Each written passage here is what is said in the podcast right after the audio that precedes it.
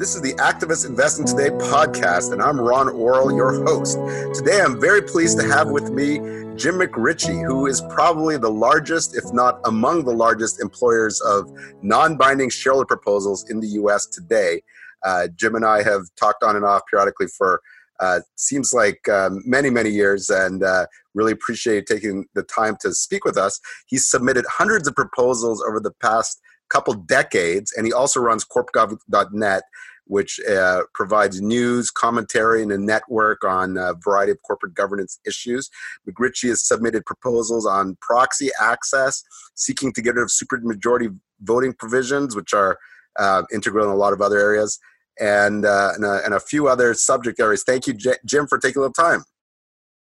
Well, Ron, it's a real honor to be on your podcast and uh, to reach out to a different audience that I normally uh, find through my own website. So. Okay. All right, awesome. Thanks for taking time, Jim. Okay, so let's get right to it. The uh, I've been spending a lot of time at the U.S. Chamber, at uh, SEC Investor Advisory Committee meetings, and various different places, and it seems like the SEC is moving. You know, plan may soon move in the direction of of making it much more difficult to a resubmit proposals that receive very low vote counts, or b raise the threshold for submitting a proposal to you know which currently uh, uh, as most of our listeners i'm sure know is $2000 in stock ownership to, to submit the proposal. So one idea that's been floated around i don't know if this is what the sec will go with but uh, it's an idea i've heard uh, the, in the corporate community and i think in some legislation on capitol hill as well that never went anywhere um, that you would need 1% of a company to submit a proposal. So 1% seems like a very small amount right? But except when you think about companies like uh, exxon where which were influenced by some non-binding share proposals, incidentally, uh, where one percent of a 307 billion market cap company is about you know three billion in stock, so that's significantly more than two thousand dollars a share. Uh, I mean, a, a proposal. So maybe uh, Jim, can you just walk us through what would be the impact if they raise the, uh, the, the dollar ownership threshold for submitting proposals and b uh, the, the, the vote count you need to resubmit thresholds? Yeah, if it, well, if it was anywhere near 1% to file, that would basically eliminate the whole thing because uh, you know, most of the shareholders' proposals come from retail shareholders. So there's John Chevedden, Ken Steiner, myself. Then the other large ones are uh, a few public pension funds like the New York uh, City Controller, CalSTRS, CalPERS. And then there's a bunch of SRI funds uh, and then uh, religious groups.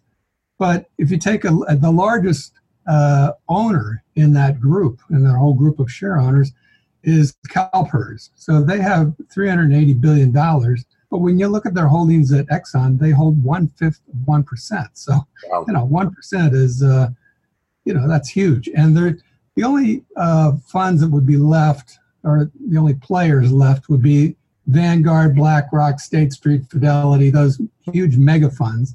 But in all of history, none of them have ever filed a proposal because you know they want to run those company 401k plans, and that would be that would be a yeah that would put them out of business companies. So, and then as far as um, resubmissions, um, you know, a lot of things take time. I mean, think about gay marriage. I mean, uh, you know, when I was growing up, uh, gay marriage was unthinkable. It was it just didn't even cross people's mind that that was a possibility.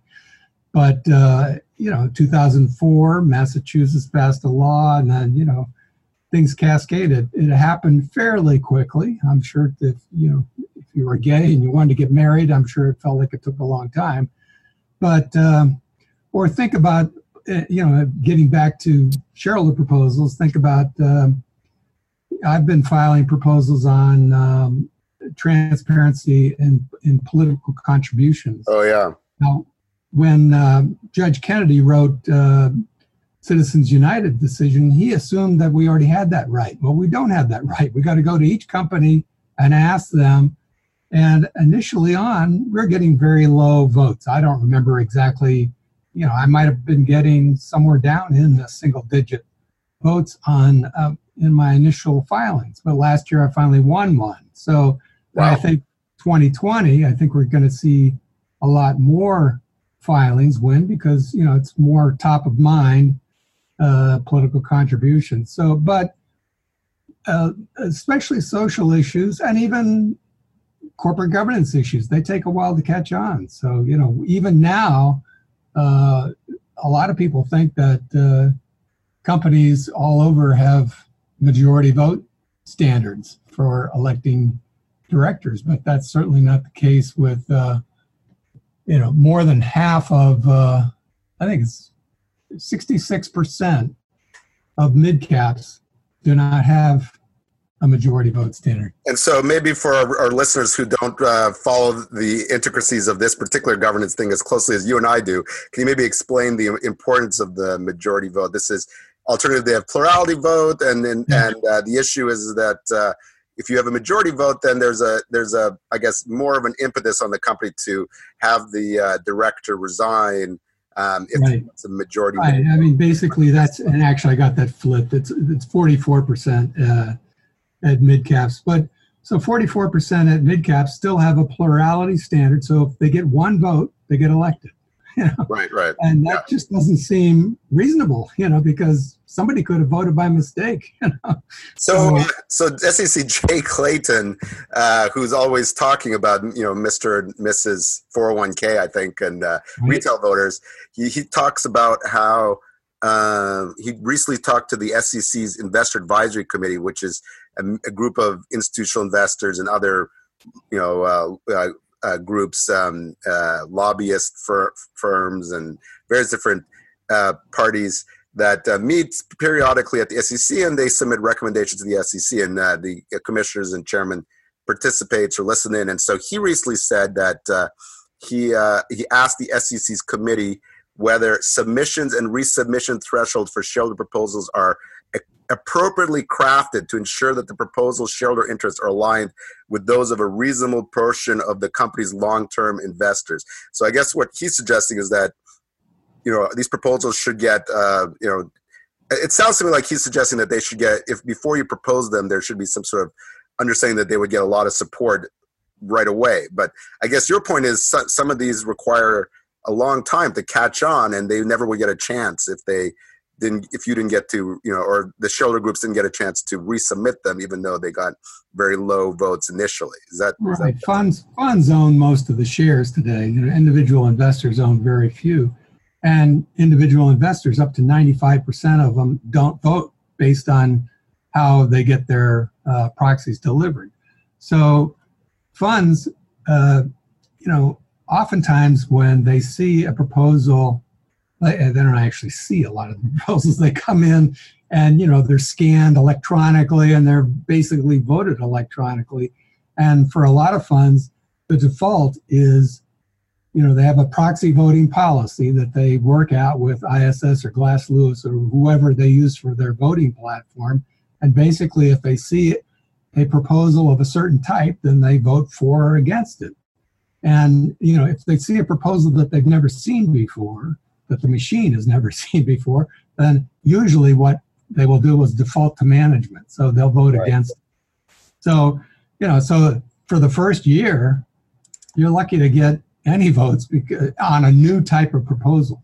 So, you know, I think uh, Chairman Clayton, I, you know, I think he's sincere in his wish to, you know, help out Mr. and Mrs. 401 okay, but you know that that doesn't help him. He's very focused on more IPOs, but that's a subject for another yeah. another day. Yeah. Um, yeah. Okay, so uh, we're doing actually a conference in London in February, and ESG is going to be a big topic. That's the uh, acronym for environmental, social, and governance uh, issues, which often take the form in, in these non-binding shareholder proposals. I know you don't do really the environmental ones, but uh, I think uh, we're going to be talking about uh, how there's been you know mobile, mobile shareholders mobilizing, uh, focusing on issues such as uh, the burning rainforest in, in Brazil's Amazon.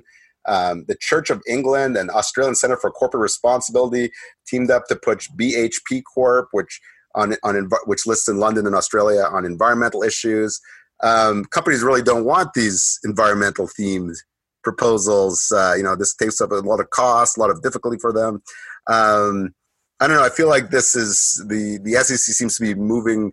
You want to get these things off the table that they just don't want to these companies to have to deal with them. Basically, is that is that the sense you get? Yeah, because that's what the chamber wants. That's what the National Association of Manufacturers wants, and uh, the Business Roundtable even.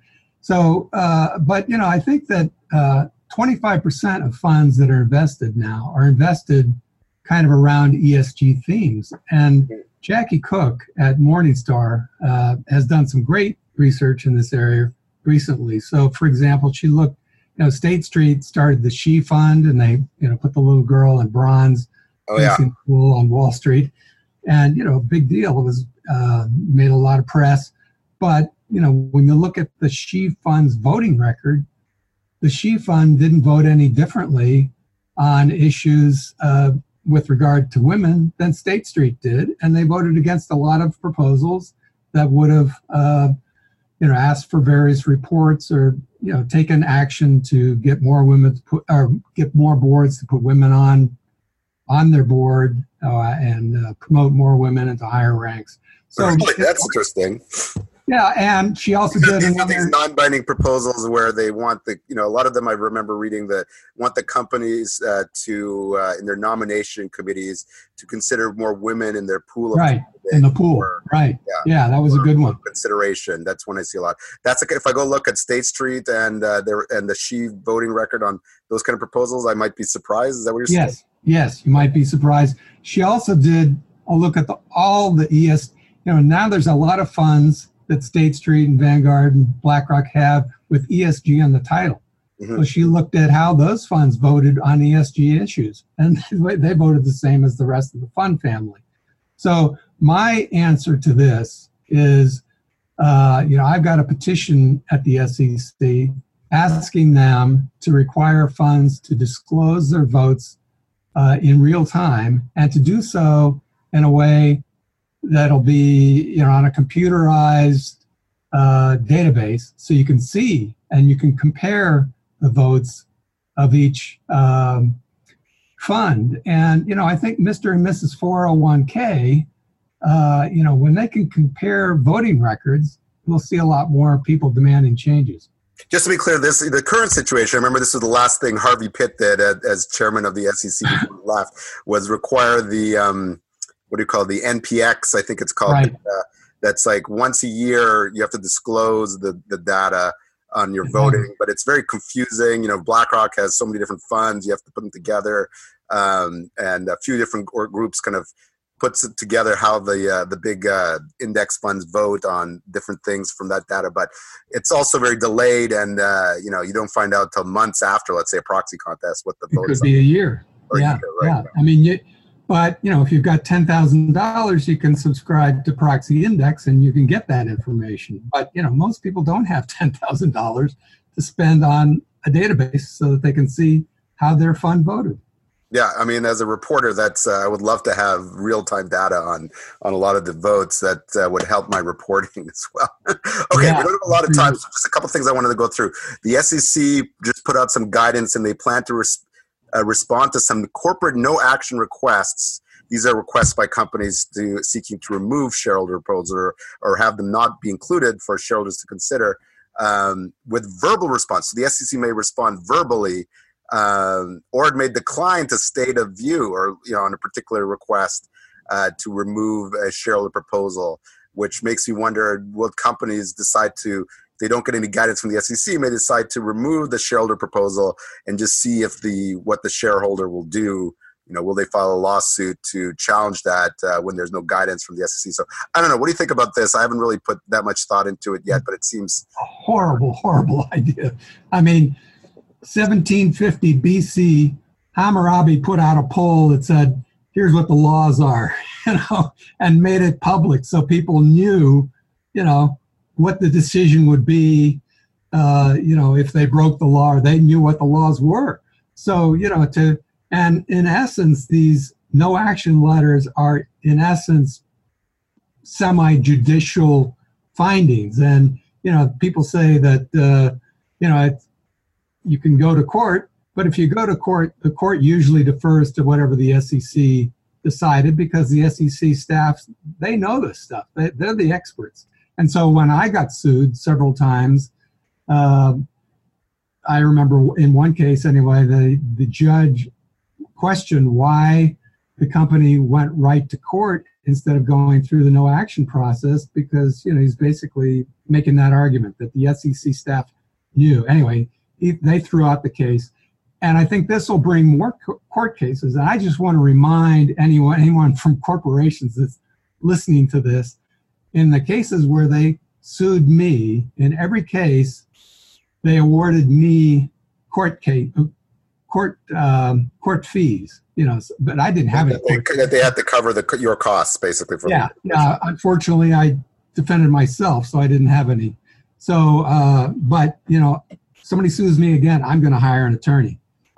Right, but so, I mean, it seems like uh, they, uh, you know, gonna. It seems like this this could make it easier for companies to w- remove um, non-binding shareholder proposals from consideration. Uh, uh, when you know they, they, we haven't got any guns from the SEC, or yeah. you know we got some verbal response that uh, I don't know what that verbal response is. You know, like yeah. they they could say that the SEC told them it was okay to remove it, but yeah. it should be in writing, right? So you would understand what the SEC's everyone would under, would be on, understand exactly what the SEC's view on the shareholder proposal was. No, or I think it's crazy anyways, I'm gonna talk to the SEC about it, see if I can find more. Okay, we don't have that much time.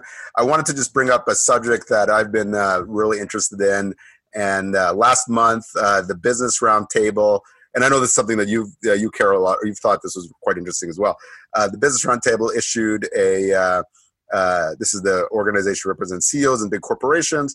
Uh, a new purpose statement of purpose. The old statement of purpose issued in 1997 uh, really put shareholders first. The new one focuses on stakeholders, S T A K E holders, and discusses the importance of customers investing in employees, dealing fairly and ethically with suppliers, supporting communities, and at the bottom of their list of bullet points, uh, generating the long-term value for shareholders. So shareholders were, you know, number one and most important before. Now it's all these stakeholders. Uh, you know, they appeared to want to put employees first, but I immediately looked at that and said, "Oh, well, how how important will employees be?